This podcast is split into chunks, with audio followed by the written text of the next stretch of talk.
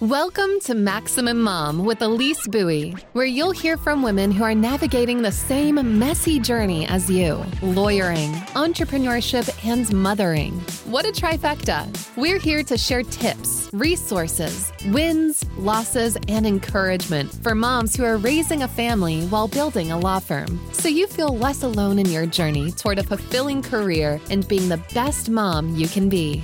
Welcome to the Maximum Mom podcast. And I'm so glad to have you. I love that we do this on Mondays. I don't know about you, but Mondays are kind of always a little bit my hot mess day. So this is just a lovely break on my Mondays. I kind of love it. So today I am welcoming Nina Burgo. Nina, did I say it right? Yes, Burgos. That's right. Burgos. Okay. Nina is an attorney at the Dab Doob. Did I say yep, that right? That's right. Yeah, I did. I just love that name, Dabdoob. Dabdoob Law Firm, Disability Insurance and ERISA Attorneys. She is also an adjunct professor for legal skills and writing at Florida International University.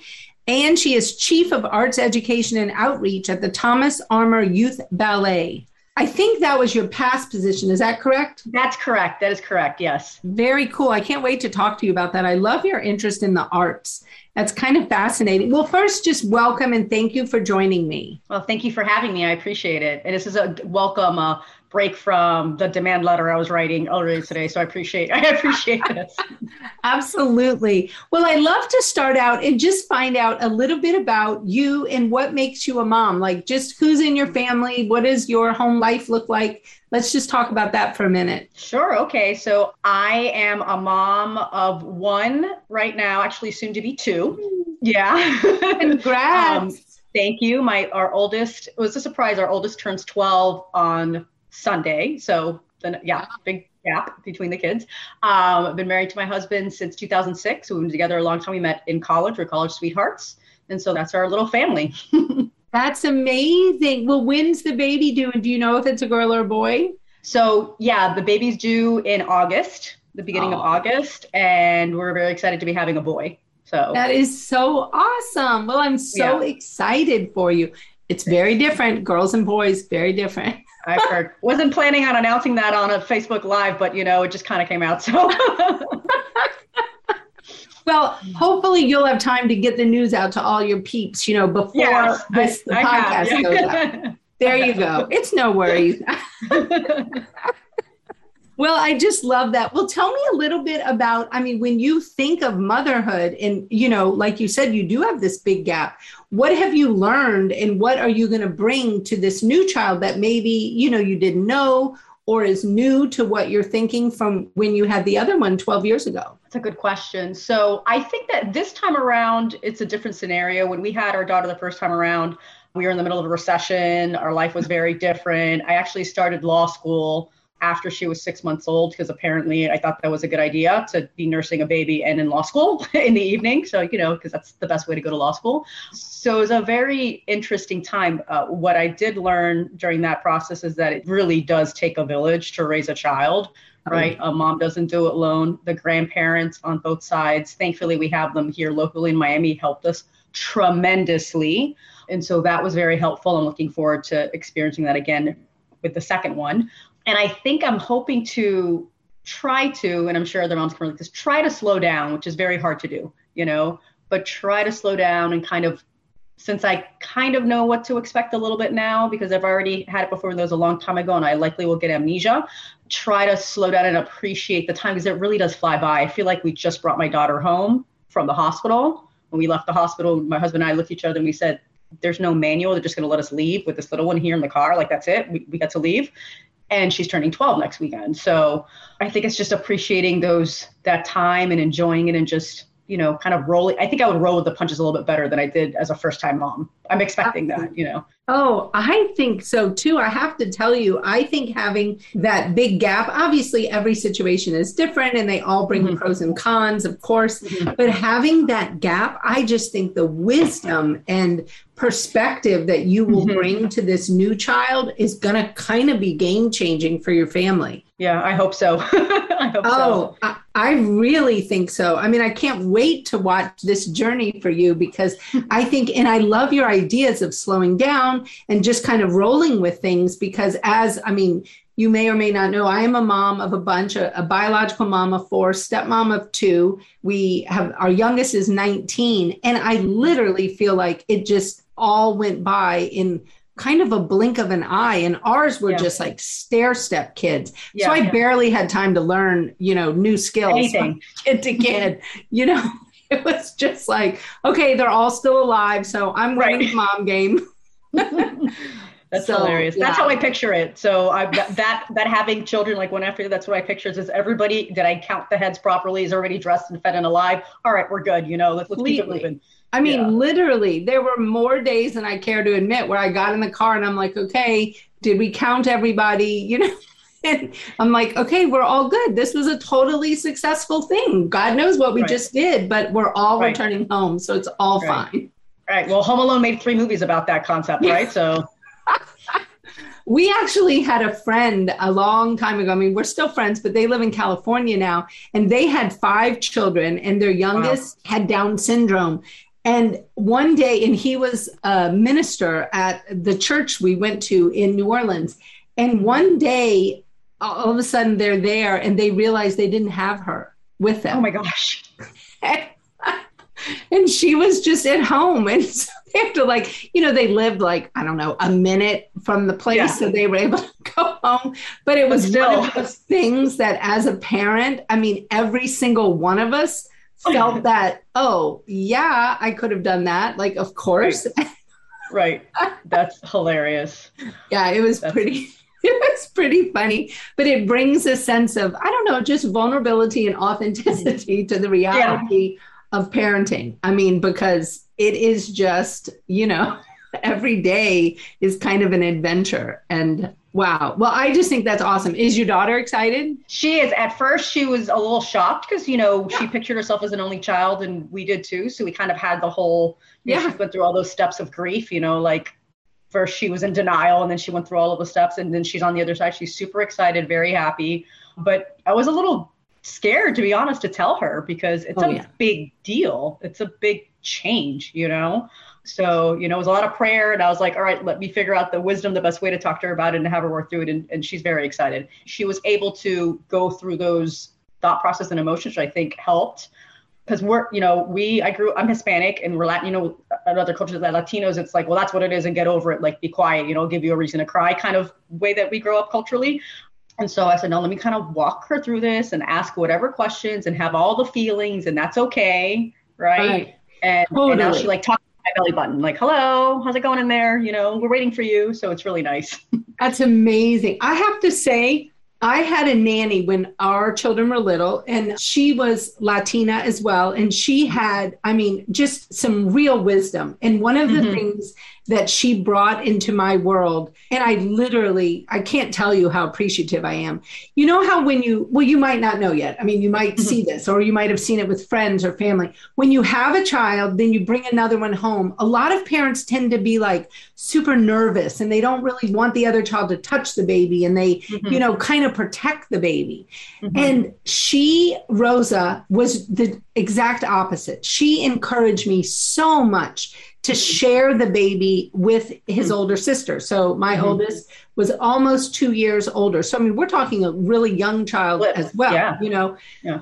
But she just encouraged me so much to never put up that barrier and never, mm-hmm. you know, act like she was doing something wrong or that, you know, mm-hmm. just to really embrace their bond. And mm-hmm boy, I cannot tell you what powerful advice that was. And I mean, to tell you that my daughter has been the most amazing big sister to her three mm. younger brothers is, I mean, truly an understatement. Like, that's beautiful. And she had one younger brother who was, you know, the baby. So he was like, I don't know, six or seven years younger than her. And I mean, he literally still to this day, you know, really looks to her for a lot of, I mean, real wisdom. Do you know what I mean? And that's beautiful. That's awesome. And they have a, such a unique relationship. So I just really encourage you to kind of let her roll with it as she wants and, you know, and to be able to forge that bond because that sibling bond and theirs is going to be so unique, you know, because yeah. of that age difference is yeah. powerful. I mean, it is a yeah. powerful bond. And so I'm really excited for you. I just think this is awesome. Well, thank you. From your lips to God's ears, I pray about that. Like let them have a, you know, a good bond. Because Absolutely. You know?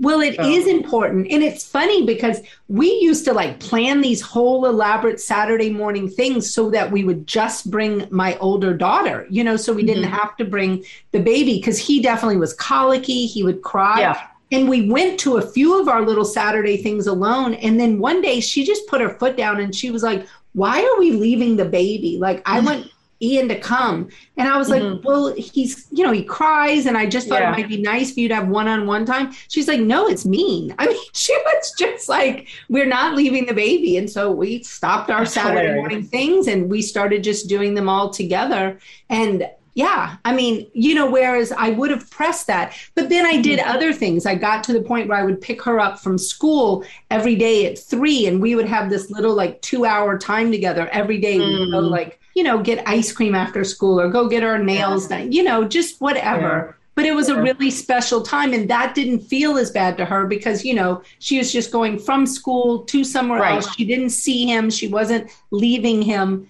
So, yeah, it's kind of interesting to deal with all those dynamics. And well, I think it's wonderful. I just love that. We haven't had somebody on, you know, pregnant, having another baby. That's just very exciting.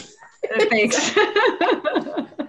okay, so we'll get back and we'll talk to like practical. I guess we'll have to talk about the law at some point. Right. Sure, yeah, I mean, silly old the law. Well, tell us about your passion. Tell us about your firm. I know you're juggling both practicing law and running a firm with your partner. Yeah. I mean, tell us about that. Yeah, sure. So we're a disability insurance and ERISA firm. We represent plaintiffs only. So all of our clients are disabled, and we represent from the local lunch lady at your local public school all the way to executives at Fortune 500 companies and everything in between doctors, lawyers, you know, truck drivers, and we practice under a federal law known as ERISA, which governs 80 to 90% of American workers, right? Most people don't even know what ERISA is or what it stands for, which is fine because that's not their job, that's mine, right? So I got hired at this firm fresh out of law school. I always joke and I tell the partner that he kind of like found me on the sidewalk and decided to hire me as an attorney and, you know, became partner last year. And it's a good little firm. We started off small and we're growing exponentially, which is great. We play hard, but we work hard too, which I'm sure a lot of people say that we're a younger firm. Most of us are,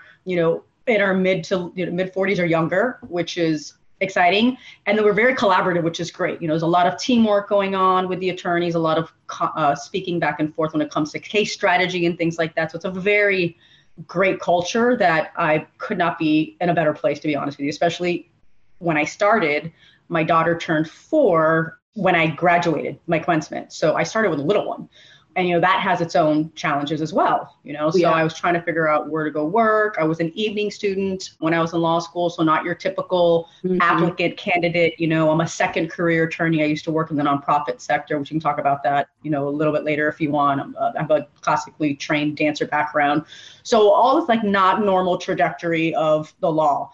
And it's just been great you know going in there. And i do a good work which I'm very happy about. You know, we go up against insurance carriers when they don't want to pay, you know. So all the big name and carriers, we work step in when somebody becomes sick or injured to get their claim paid because they get benefits, a portion of their salary because they can't work. And if that claim isn't approved, then we handle the pre-suit appeal process or we end up in litigation all the way to the appellate level. So and yeah, since you, we're up mm-hmm, go ahead. Oh no, I'm sorry. I did not mean to interrupt you. No, that's okay. I wanted to do one last thing. We have, um, since the federal law, we have a nationwide practice. We have clients across the country. That's what I was going to say. Well, and that's what I was going to ask. That's so funny. there you go.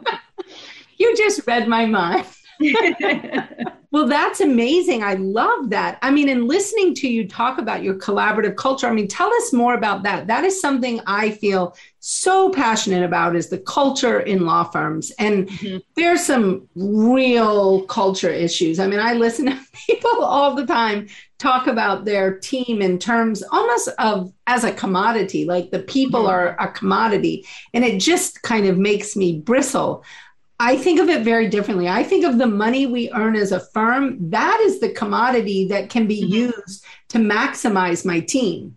Yeah, so I'd be really interested to hear more about your culture. How are you all developing that? How do you communicate that around? Sure. So we start off small. When I was hired, I was the third attorney, including the partner at the time. Now we're at seven attorneys. And I think between attorney and staff, we're like at 25. So we've grown significantly from when we first started.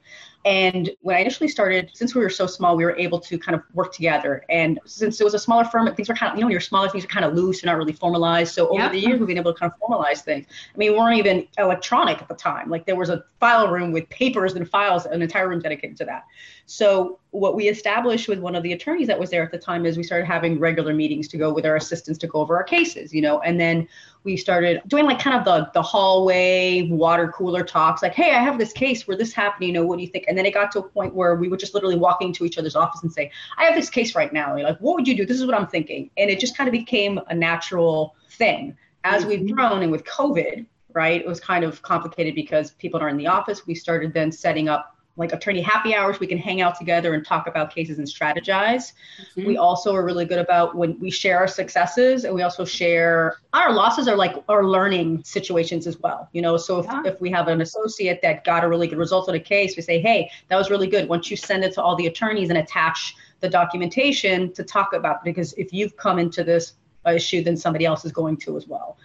And since our practice is so narrow, I always say our, my practice is an inch wide and a mile deep you're not going to hit every single issue all the time. So something that I've dealt with before, the person next to me may not have dealt, and vice versa. So we always say, "Have you run into this issue before?" Or, or yes, there's an issue. Nina's ran into it, or so and so. Go talk to them because they handled it this way, and go see what they did. And we try to keep that going from the partner all the way up to the new associates and across the board. So, and it's worked for us. Yeah. You know, it's amazing. I think that your idea of collaboration I mean, this is something that I have to say, like, swirls around in my head a lot is, you know, how law school is really set up. I mean, really all colleges too. Mm-hmm. But I mean, just from the beginning, even applying to law school, like people who, you know, don't have certain, like, pedigree, you know, like mm-hmm. schools they went to or grades, they're made to think like, you know, you can't even apply to certain schools. And, you right. know, it's this just, I mean, I consider it very much like a caste system. It is mm-hmm. so offensive to me. And mm-hmm. the level of competition that exists and is encouraged and, you mm-hmm. know, just part of the deal, I think is absolutely horrendous. And I think it is the beginning of all of the mental health issues in the law. Like, I absolutely. think we should all be collaborating. like, I agree thought that we pit associates against each other, you know, who billed the most hours, like that's somehow some good competition. And yeah. I'm like, could we look at what they actually did, what's going on in their lives? Maybe there's a reason one associate billed a ton more hours than another. Maybe they're trying to plan a vacation, or maybe right. the other person is dealing with a sick spouse or a sick right. child or a right. sick. I mean, I just think collaboration should be the main word in lawyers' heads and in law firms' minds rather than competition. And it sounds like you all have mastered that. Yeah, thankfully, and it works, you know, for us well. I think it also takes a certain kind of personality too. You know, like some personalities mm-hmm. are just more competitive than others, and not that I'm not competitive. You know, as a former dancer, so yeah. competition is there. But I also, since I'm a former dancer, had to work in a team group, right? And the right. way we do things at the firm is if there's a big case at the firm, a partner usually works on it with that attorney. And if yeah. there's a really big case, since we're small, sometimes we get every more than one attorney on it, you know. And if yeah. let's say we're briefing and there's motion practice, we want to be uniform, and so sometimes we all jump in and take pieces of it to make sure because we all sink or swim together. Because a good result for our client is a good result for the firm and is a good result for our area of law because we ours is federal common law. We get to change the law over time. So to us, it's really important to go all in, and go all in sometimes means all hands on deck and that's okay, you know? yep, absolutely. Oh, yeah, I feel the same way. And I mean, we've had, you know, if you follow me at all on social media, you realize January was kind of a hot mess month for us. We just blew up with cases. We had sick mm-hmm. people. I mean, it's just a wild month. We have been yeah. wild, like all of us with our hair on fire. But that being said, I mean, we have been so just all hands on deck. I mean, people everyone is offering to help in areas yep. that are not their area you know like the marketing director is dealing with an angry client or yep. you know the a paralegal is you know doing intake calls i mean just yep. everybody is just pitching in and helping knowing like that's i mean that's what makes us the strongest is that right. mindset of right. collaboration. Yeah, I love hearing that. Well, and I just I love the practice area too. I mean, I just I think these really niche down practice areas. I mean, you really can become an expert in such like you said this inch wide and mile deep i mean tell us kind of what spurred on your interest in disability work well, it's funny so it's interesting. I kind of fell into it, to be honest with you. I didn't know mm-hmm. what ERISA was when I interviewed for the job. I was actually, honestly, um, I had just graduated from law school and mm-hmm. was leaving my current job and looking for work. So I was literally handing out my resume like hotcakes to everybody and anybody that knew, because if people don't know that you're looking for work, then you can't get hired. So, and and interesting enough, the way I got the job, and then I'll, I'll, I'll teeter back to the your original question, was my boss at the time's wife's daughter was going to the dance school that I was teaching at the nonprofit school, and she was one of the people that I that knew I was in law school and had graduated. And she said, you know, I um I love telling this story. She's like, you know, my husband runs a firm, you know, he had another partner at the time that then broke away. Like, and he's looking to expand his firm. Like, I'll tell he's hiring, I'll tell him about you. And I was like, nope, I'll give you one better. And I literally ter- did a 180, walked into the office, printed out my resume, put it in an envelope, and handed it to her and say, please give this to him. And she said, okay, I will. And I got a call a couple of weeks later and interviewed, and we hit it off. And then I had a second interview, and then I got hired. It's you know haven't looked back ever since. So that's kind of how I ended up with this firm I while I was interviewing that. at other places. You know, they weren't offering me the highest salary of my offers, but when I sat in that interview, just my gut told me like this yeah. is the place I need to work at, and we took a chance on each other because at the time he wasn't looking for an attorney and wanted to hire a paralegal. He ended up hiring me, and I ended up taking a chance on the job, and thank God, you know, it's worked out well. But interestingly enough, my father in law has myasthenia gravis, which is a muscle disorder. It's like the oh, cousin yeah. of muscular dystrophy. Mm-hmm. And he became disabled at 28. And so, interestingly enough, I actually have disability close to me in my family. So when I met my husband, I'd never heard about this condition. You know, my father-in-law I've seen him over the years. And right. so it's almost like it was kind of, you know, meant to be almost because I ended yep. up falling into this practice with somebody directly related to me and other family members on my husband's side who have uh, some type of medical disability. So my father-in-law has been disabled and on disability for probably 30 years. He's in his 60s now. That's yeah. amazing. like I you can't make this thing happen, you know?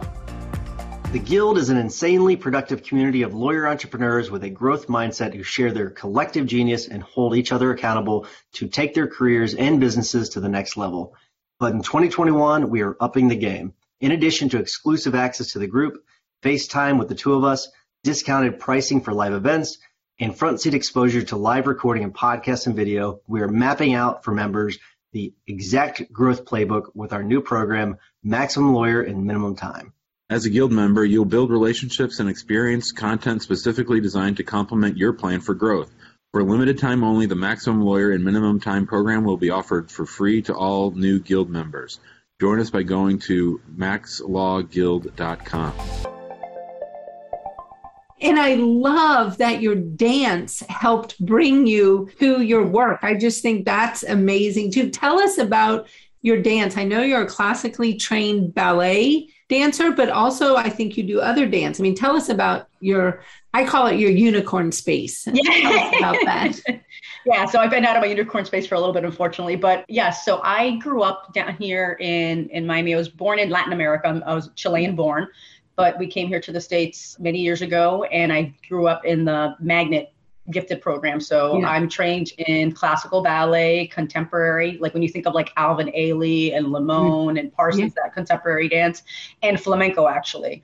So I went through that and I danced my entire study. So all the way through high school, I went to the local performing arts high school down here in Miami, New World School of the Arts, which cranked out amazing people. Yeah. Um, some who become doctors, lawyers, others who have won Oscars, you know, and right. Emmys and everything in between. And then after I worked at a that nonprofit that Thomas Armour used to now called Armour Dance Theater, that it's a nonprofit that goes into underserved neighborhoods and provides high quality dance programming to the kids because oh. kids that can afford classes have a leg up you know, oh, yeah. no pun intended, right? When it comes right. to training, right? And so it's hard, you know, it's yeah. harder to get in. So somebody could be completely talented and not have access to that quality dance. And so they go out and do that. So that's where I worked for several years, both on the administrative side and the teaching side. But I also danced, you know, professionally as well for a bit with a local company down here and did some touring.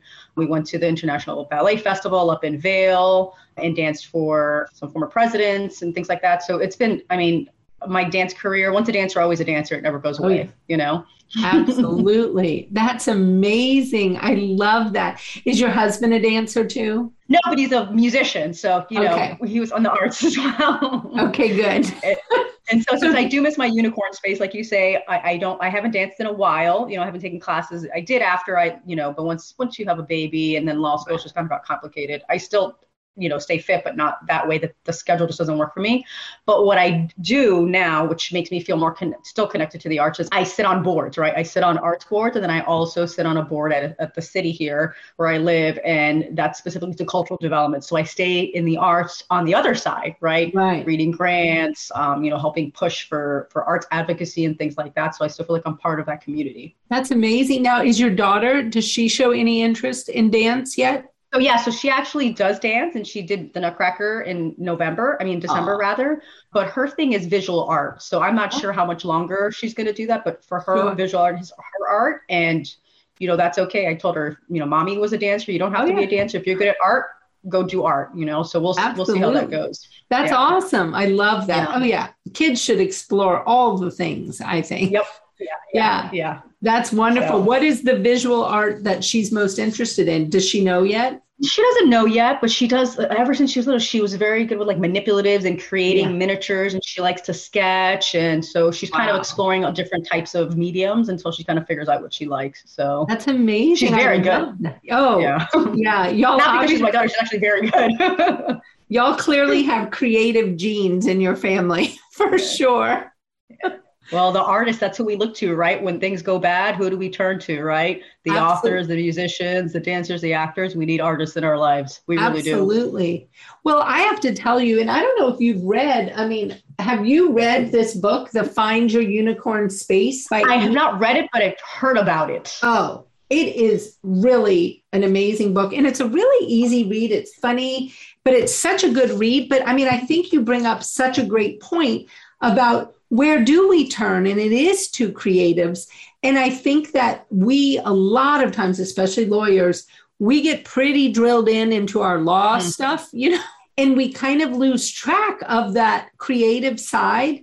And I think that Eve's book, Find Your Unicorn Space, really is a great, it's just a great way to rethink about what are you doing with your free yes. time and how are you exploring your creative side and obviously it doesn't have to be actual art i mean it can be things like you're talking about maybe serving on a board and doing something you know in an area that you're passionate about it can be all kinds of things mm-hmm. but i think it is so important because i know how eve talks about it as well we kind of lose ourselves in all the busyness of either being yep. a parent a professional or a partner and we kind of get boring. Do you know what I yeah. mean? Because yes. we lose that interesting side of ourselves. And so I love that you you know have have done this and then also stay involved in the arts and also encourage your daughter in that. I mean, I think it's so important. It really is. I mean, the arts of is always going to be in my heart, you know, forever. It's, it's, it's part of my identity, you know, transitioning from the arts to yeah law. I, I always kind of thought about going to law school, but I wasn't one of those like, I'm going to be a lawyer. You know, some people know right. if they're going to be a lawyer. It just wasn't that, it just kind of morphed into that. But especially people who were artists at some point in their life, especially if you were competitive or full fledged, it's part of your identity. It's part of your DNA. And then when you transition to something else, it's all, there's almost like a grieving process to kind of figure out okay, where do I sit in this space now that I was so involved in before that I still be a part of, but not exactly the same in that? That's a struggle too, you know? It is. Uh, or it can be, you know? Yeah, absolutely. Oh, I have found traversing the cycles of life and mm-hmm. you know mm-hmm. the different cycles you're in. And I mean, obviously you're about to, you know, go traverse back to a cycle that, you know, you thought maybe was over and right. here you are, you know, doing it again and probably with some amazing just wisdom, which I think is so cool. But I mean, I think we have to really embrace those different cycles of life and realize that things do look differently in, you know, what you can do when you've got a baby versus what you can do with a 12 year old and a baby yep. versus, you know, what you can do with a 24 year old and a 12 year old. Like it's all going to look different. Yep. And yeah yeah, I just think, yeah, I think it's so important to keep our minds open to our creative sides and realize how important they are to our legal brains. You know, having yeah. that time where we're opening our minds and opening our brains to new things, I think helps us solve problems in all the areas of our lives. I mean, I have Absolutely. found major aha moments when I'm doing some weird stuff. Like, you know, I might be out looking for orca whales, which I love to do and then I'm like, oh my gosh, I just thought of this. And, you know, then I have to like quickly get on my phone and put a note in Clio and make sure I don't lose my thought. But yeah, I think you can solve a lot of problems. Yes, absolutely. Well, you know, the artists are they're problem solvers as well, right? Just in a oh, different yeah. way and very yeah. creative, right? There, there's an issue or something to put together and and you present it in a different way. So I think it's a people should think about artists more when it comes to hiring and, and putting them in to work because they have a huge asset that they bring to the table. I love that. Well, I was about to ask you, I mean, if you had one thing that you think about for your firm that you know maybe you all are working on or you're wanting to implement or think about what would it be like what is the one thing you all are kind of focused on now in 2022 uh, in the firm we're focused right now on um, making sure we keep like the fidelity of our legal work pure because since we're growing there's that you know kind of oh, yeah. pull between you know keeping your work you know high quality serving the clients in a way that gets the best result while also simultaneously growing you know and so that can be a little bit sort of feeling that kind of those little growing pains and honestly what our vision has always been is to be the best disability from country you know, and get the best results for our clients. And, yeah. and whether that's, you know, getting good settlement results or getting good orders from the court or whatever that is, you know, whatever that encompasses, you know, and really kind of really honing in on the law and really knowing it, like breathing the law to be able to serve our clients better. Right. Now, is there something that, I mean, I think as a law firm owner, like I run a family law firm in Seattle. Mm-hmm. I don't even know how many people we are right at this moment. We keep mm-hmm. hiring like crazy, but in the 40 ish, you know, mid 40 ish range, is there things that as a law firm owner, I should be thinking about with regard to ERISA long term disability? You know, is there educational stuff that I need to think and implement that I'm not probably?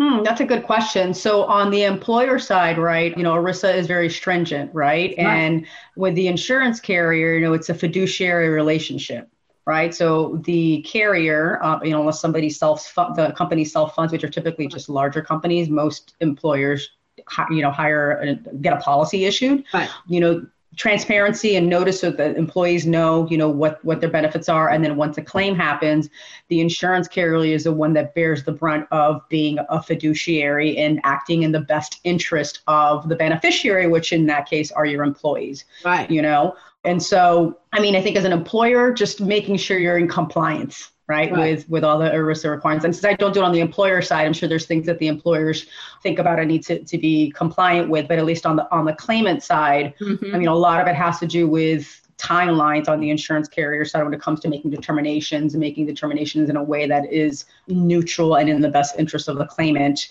because that's what they're supposed to do as a as a fiduciary under under the law. Very interesting. Yeah, this makes me think I should contact my carrier and, you know, just talk to them more. And I don't know, it just seems like there's, you know, I don't know. I'm always that person that is looking for, you know, what am I, do I not know that I should mm-hmm. know and need to right. know, you know? Yeah. What um, I would um, do if I were as an employer, I'm sorry to interrupt, is I would contact your carrier, just understand what you're offering. Because sometimes, an employer thinks they're offering one benefit, but when you actually look at the policy, it's not really what you think you're offering because of, for example, group policies offset everything, including the kitchen sink. So typically, employers are charged a premium based on the employee's salary right? Like what they make, it's a percentage of their salary. Right. But then when the person actually goes to file, there may be some kind of limitation in there. You know, for a lot of attorneys, uh, limitation is like a reduction in there. So most people's group policies is a percentage of their prior income, inclusive of other income that results from their disability. So, for example, Social Security disability right. is considered other income. So somebody's Social Security award could reduce their right. benefit from the insurer by half, depending on what that amount is you know, things like that. Yeah. Yeah. Okay. Yeah. Which you don't realize, you know, or no. if they got into an accident, there's a third party, you know, settlement having to do with it. That could reduce your income right. as well. a lot of these policies when we talked about you know attorneys and mental health and stuff a lot of these policies have mental health limitations you know which oh. is not against the law but most of these group policies have a mental health limitation if somebody's disabled from a mental health disability as opposed to a physical one their benefits may be limited to two years right for their lifetime as opposed to yes yeah it's pretty shocking but it's true and it's pretty typical across insurance carriers um, that's horrible so there's different policies that could be, you know, purchased and, you know, offered depending on the carrier, but those are pretty typical. Like the standard ones typically have a mental health limitation, they have offsets. Um, they may have other limitations, specific disabilities that you're not thinking of. So it's good to get a copy of that policy yeah. just to kind of see what your employees may be dealing with. You know, God forbid they have to file. Right. Absolutely. Because most people oh. understand that. Yeah. You know. Yeah. Well, no, and you've given us all so much to think about. I really appreciate that. I mean, sure. I think and that I think is one of the biggest benefits when I know you and I spoke before about Maximum Lawyer and the Maximum Lawyer Guild program, mm-hmm. just that ability to share this, you know, kind of high level information mm-hmm. that helps law firm owners not kind of step in a, a, a, hole that they don't even know they're stepping in. You know, there's mm-hmm. I mean, there's so much to running a business. And I think mm-hmm. so many of us hang a shingle and then we kind of learn as we go, which I as think is yeah. super common. And yeah. but all of a sudden you get to a certain size and I mean yeah. the game changes, like all right. kinds of things That's now right. become material. And it is, yeah, I, I have found the education part of the guild and the maximum lawyer group to just be invaluable in you know understanding more and more about what do i need to know and you know what professionals might i need to be reaching out to to get those answers. Right right. No absolutely. I mean part one part of being smart is knowing you don't know everything right? So you pick up the phone and call somebody who knows better than you do I mean, family law, I will not touch it. I'll say I don't. I know enough to know I don't know about family law. Ask so and so because right. I'm not going to touch that because exactly. Talk, Marissa, I'll handle it, but other stuff, no, no, thank you because I don't right. know it. I just don't. And I'm not going to pretend that I do. no, it's a thing. I was thinking recently, somebody and we were talking, and you know, um, Jim and Tyson on their Maximum Lawyer podcast always mm-hmm. end with kind of like, you know, what hack do you have? Like, what, you know, what thing could you offer? And I thought, mm-hmm. you know, we need to offer our own like maximum mom magic. And you just nailed mine. Like the whole idea of realizing what I suck at and delegating it. And That's right. Just, I embrace it fully, all the stuff I don't know. I mean, I'm in my blonde self regularly, and I'm just like, sorry, don't know that. We're going to have to hire somebody who does yeah. know that. And I mean, and what would you say? That, right? Yeah. what would you say? Do you have a maximum mom magic trick you use? That's a good question. I've been trying to, and this has taken me years to get to this point, to not do everything, which is kind of a kind of a segue to that. Like one thing is know thinking you know everything. I think is doing things or you can do it, but should you do it? Right? Like, yeah. is this the most efficient use of my time, or is this the you know, am I do I really need to do this, or can I have somebody else do this? You right. know, like this is gonna sound ridiculous, but I'm gonna say it anyway. So it took me so long to hire somebody to clean my house. Right. Like literally and you know, I, I know it's a privilege to do that to, to be able to hire somebody to believe me i know but i just couldn't even bring myself to do because in my head growing up latina it's like no like i need to wash my own stuff and scrub my own toilet and you know and all that stuff. But then thinking about it like working full-time practice i'm an adjunct at a law school right? And then i have a kid. It just it was making like uh, spending all of saturday cleaning you know miserable. And so and my husband been telling me you need to hire someone. Like no no i can do it i can do it. And then i finally gave in. I finally gave in and did it. And it was like the best thing ever you know? Oh. i'm so glad i did it's you know? Um, game changing it really is and, and I, i'm like why didn't i do this sooner oh because i was too stubborn to like get over it and realize that yeah i can do that but should i do that and do i want to and if you know, if I can hire somebody, if I'm at the point where I can, thank God to do so, do it, and then it'll take that off my plate, and I can focus on other things. You know, Absolutely. but that's a hard concept, I think, sometimes it, to get to. It is an like extremely hard yeah. concept, and I think those of us that grow up in a I don't know, a middle class kind of yeah. mindset, or even, yeah. um, you know, where our parents might have been like scraping by paycheck yep. to paycheck kind of thing. I mean, the thought of hiring someone to do something that I, of course, am capable of doing. Absolutely. Just horrendous to me. Wrong. Initially. Yeah. And I was yeah. like, what kind of spoiled brat am I? Yep. Like, obviously I can do this. I have to tell you, my mind is completely different now. I'm like, how many people can I employ? Yeah. And how can I bring a benefit to their world? Yeah. by by delegating. And I mean, Yeah. I just, I mean, I delegate with the best of them now. And yeah. Yeah. because there's so much I could be doing, but it is not at all the thing I should be doing, you know? Right. And Right. getting to that, I mean, there, I have a friend, Rachel Rodgers, who runs, Mhm. I mean, you know, an online group. We should all be millionaires. She wrote a book. I love her. Oh, yeah. oh my gosh, Rachel is amazing. Well, and Rachel talks about million dollar decisions. And I mean, Yep. that is such one of them, you know, the Yeah. whole idea of figuring out what are you caught up in in your day-to-day life that as she would call it is a broke ass decision That's right. That's And- right. How do you level that up so that your decision making is leaving you the time and energy so that you can bring in more abundance and i mean all the stats show women with abundance we are amazing at sharing and bringing other people along with us you know Right. and That's right. And putting our money towards things that really matter. So whenever I start thinking about like, oh, Elise, you need to be doing this, I'm like, no, you need to be figuring out how do you start a foundation to, you know, Yep. help a thousand people rather than clean your guest room toilet.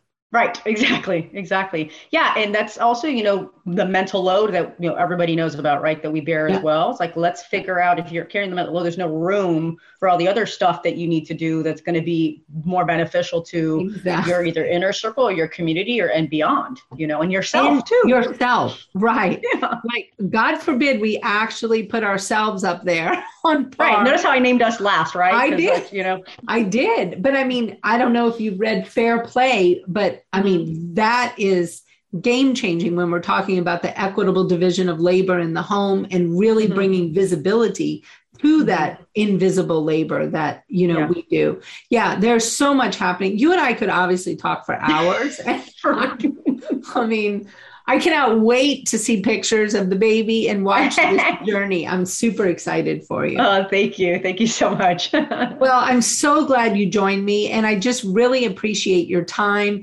And anybody who's listened, I mean, please subscribe, eh, you know, anywhere you listen to podcasts. And I just hope everyone has a wonderful Monday, as we all Yes. probably need a break on Monday. And I can't wait to learn what everyone's maximum mom magic trick is. I think it'll be fun to start figuring out what do we all do and how do we make this all work. We can learn so much from each other. that's right, that's right. Thank you so much, Nina. And I hope you have a wonderful day. Thank you too. Thank you for having me. I'm super happy to be here. Absolutely. Okay, bye, guys. Thanks for listening to the Maximum Mom Podcast, a production of Maximum Lawyer Media. Be sure to subscribe to the show so you never miss an episode. See you next time.